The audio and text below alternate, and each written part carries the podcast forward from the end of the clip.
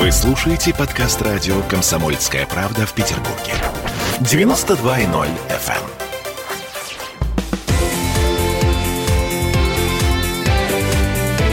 Картина недели.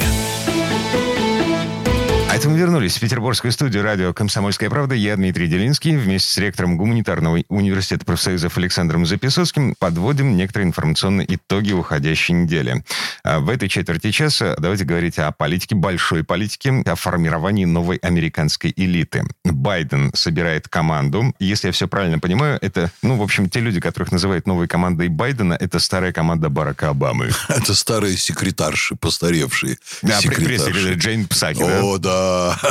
Вот, но на самом деле Джейн Псаки это всего лишь лицо, это витрина, вот, а... Это симптом. О, хорошо. Вы понимаете, когда у человека появляются свидетельства сифилиса на теле, такие в таких местах, что он не может их скрыть, вот, это симптом. Мгм. Так, а те люди, которые на самом деле будут управлять э, Соединенными Штатами в ближайшие 4 года, кто они? Они же и будут управлять. Люди уровня Джейн Псаки.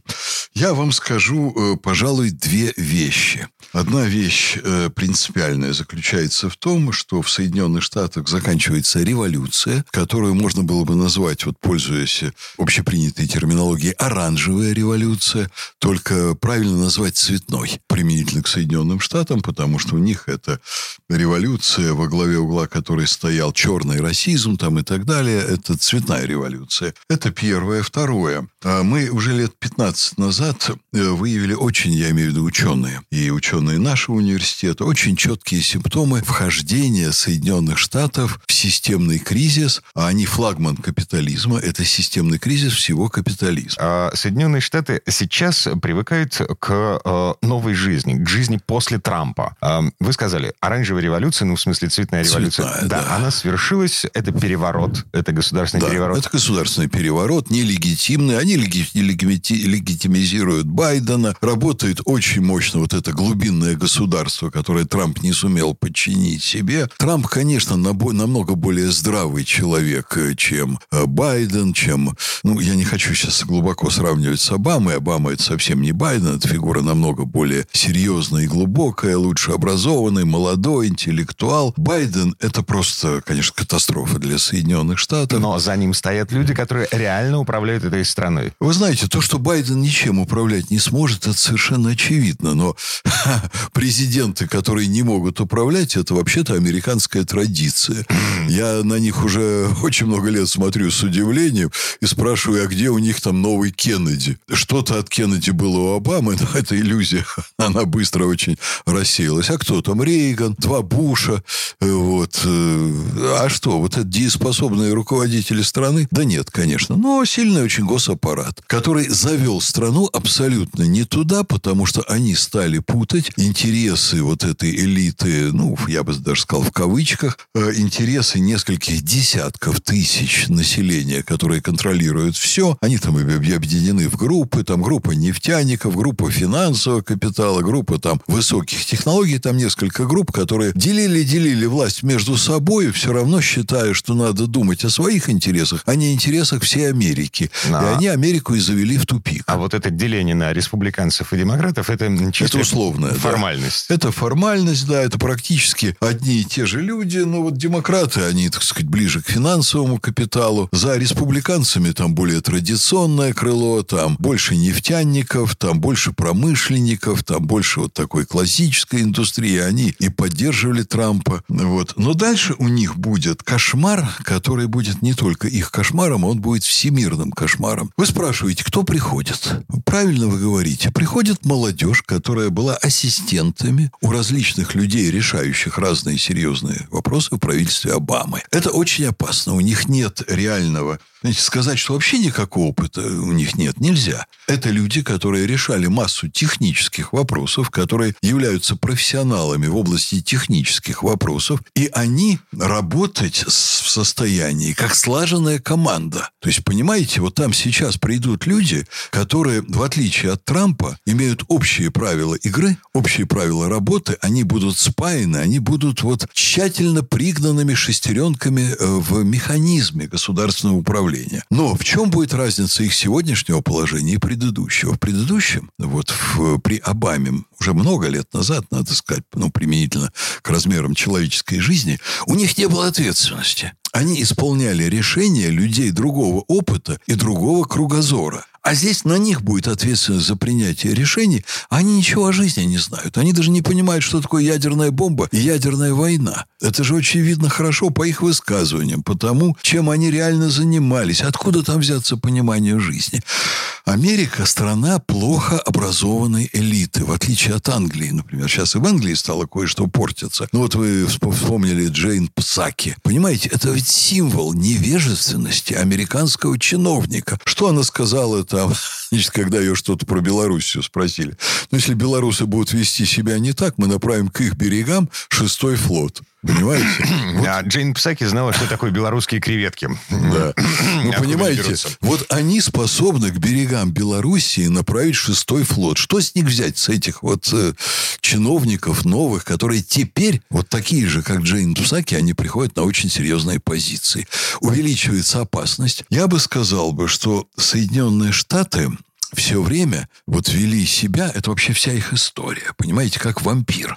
Они себе сочинили замечательную историю, они самые гуманные, они такие хорошие, они, понимаете, это храм, построенный на крови. Геноцид, в котором были уничтожены почти поголовно 7 миллионов индейцев, и э, страшный ущерб нанесен природе, они попутно 100 миллионов бизонов там сожрали и уничтожили, всех бизонов вывели на территории США. Значит, сначала уничтожили все, что могли уничтожить вот там, где пришли. Это пришельцы, это варвары. И вот этот варварский дух у них остался. Они потом массу войн затеяли, в которых нападали там на несчастную Испанию, на несчастный Вьетнам, там, и на несчастный Афганистан, на несчастный там и Ирак. На кого они только не нападали. И каждый раз они врали. Развели свои военные базы по всему миру, и они высасывают кровь из всего человечества.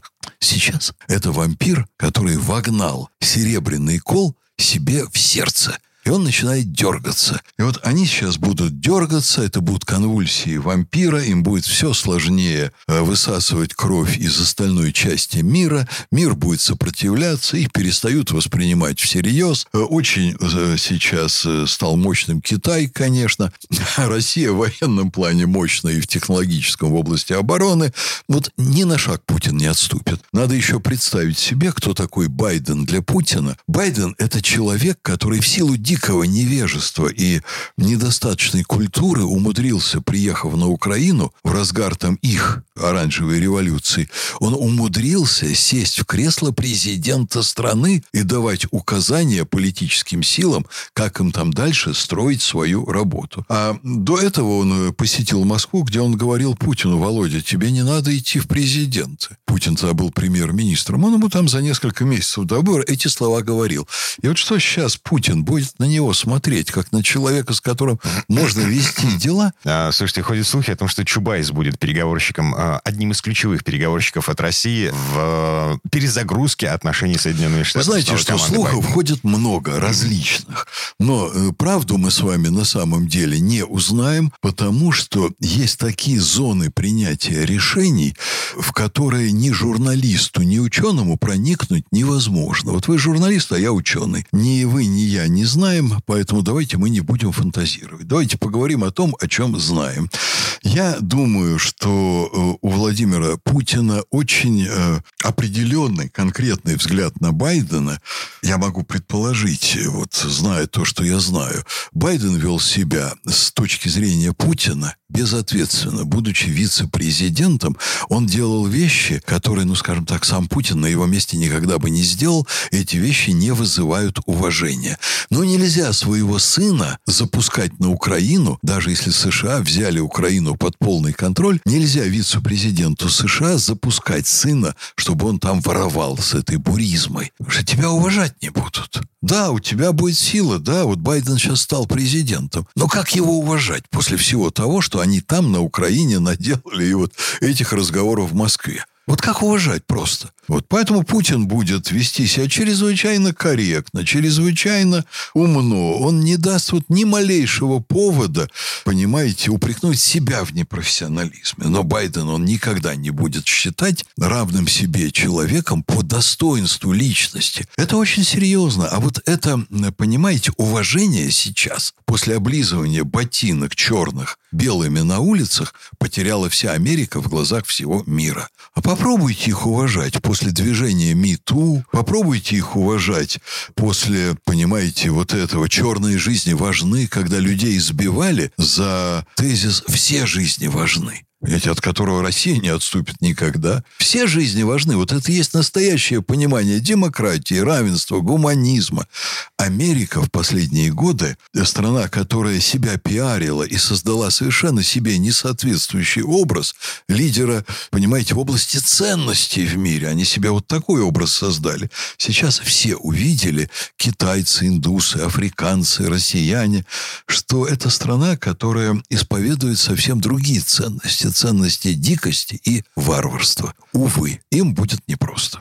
А есть такой старый императив, э, звучит так. Все должно измениться, чтобы все осталось как прежде. Вот, судя по всему, это э, новый лозунг э, новых американских властей. Я с этим соглашусь, но проблема в том, что даже не в том, что ничто не останется, как прежде, а проблема в том, что новые американские власти будут опасны намного больше, чем все предыдущие. Это власти слабеющего, уходящего с мировой арены гегемона. Вернемся в эту студию буквально через пару минут. Будем заканчивать э, подведение итогов, информационных итогов уходящей недели. Картина недели.